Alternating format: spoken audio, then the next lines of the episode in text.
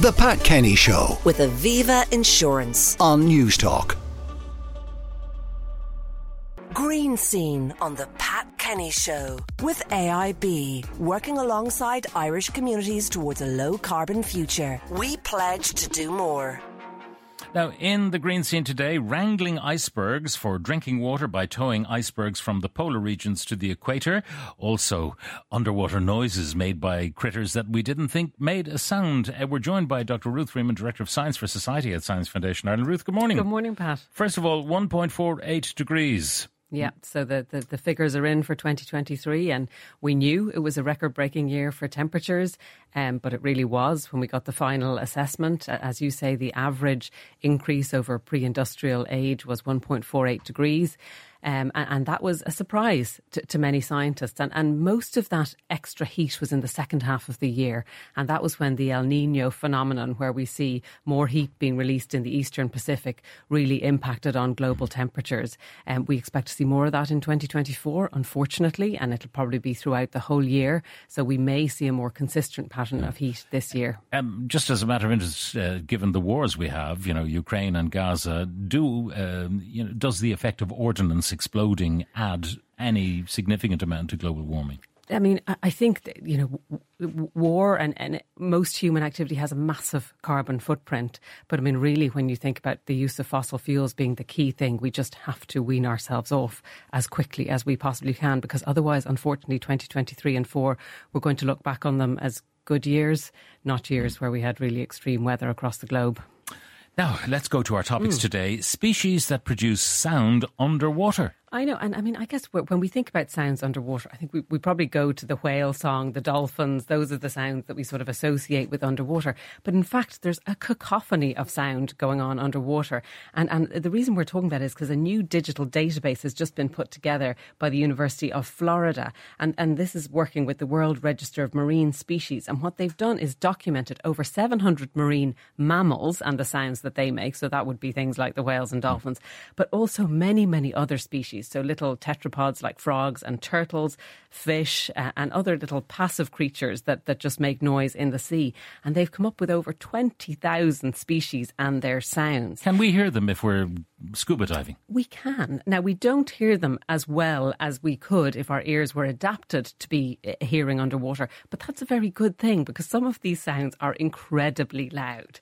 And if we could hear them, they actually would damage our ears. That's how loud they are. Um, and, and, and, but of course, we've talked before about picking up DNA and sounds using and using AI to, for example, monitor nature in forests and things. But this could help us do exactly the same thing at sea without really interfering too much. We could listen to what's going on. You've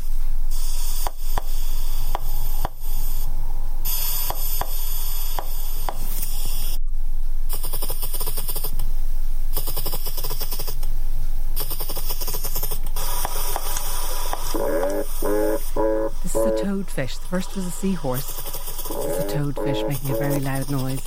And last, this is a pistol shrimp or a snapping shrimp and that's making a very loud noise with its claw by snapping its claw. But but that first sound there was a seahorse. I mean, we think of them as so silent, but you yeah. know they have that little crown on their head, and it's quite loosely attached, and they move it against the bones of their skull to make a clicking sound in mating, and then an incredibly loud growl. And that growl, if we could hear it, would be louder than a rock concert to us. And then that growling foghorn like toadfish that can re- that can reach 140 decibels nearly, which is louder than a jet taking off. Do they understand? What they're doing? Are they talking to each other? Are they warning each other? Are they warning other critters off? All of the above. So they're communicating. It's used in courtship. It's used to warn people. It's used to, to tell each other what's going on. And then that, that the snapping shrimp, though, I mean, if we could hear that, that is louder than the takeoff of, of a space rocket. I mean, it would literally blow your eardrums if you could hear it properly. So it's really interesting for us as researchers to listen to this, to understand what's going on. But we're probably lucky we can't hear it fully. All right. Now, we want to talk about wrangling icebergs. Now, what does that mean? So, so the idea of wrangling, it's, a bit like wrangling cattle. It's lassoing an iceberg and, and taking it where you want it to go. And, and it sounds really quite crazy. But but this is an idea that's actually been around for centuries. But but but it's it's sort of come back into focus now because there are people actually thinking about this as perhaps a way to get clean, fresh water to parts of the world where we don't have it.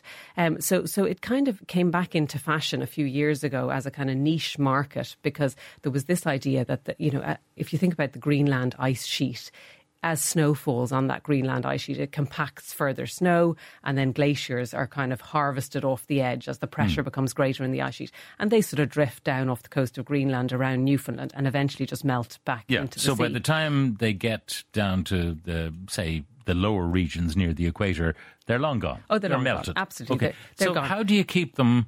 Uh, from melting from, if you're going to tow them down to the equator? Well, I suppose the, the, work that they've been doing initially was been using it for things like niche markets for drinking water and vodka manufacture. Because the idea is this is water that froze 20,000 years ago before there was pollutants in, on Earth, and this is hyper pure water. So that's just been harvested around Newfoundland. They they essentially lasso a glacier. If it's if it's stable, they can dig it out with a crane, and they put the water, the ice into special chippers, and it converts it to ice chip, which they keep in freezers, and then they sell for, for huge amounts of money. These iceberg wranglers, and it is actually replacing employment for for communities mm-hmm. where they had big cod fisheries. Is it doing any harm to the environment? Well, it may be. Uh, I mean, obviously, the natural cycle of glaciers, as they melt, that cold fresh water sinks, pushing up warmer water from underneath, which brings up with it nutrients and phytoplankton.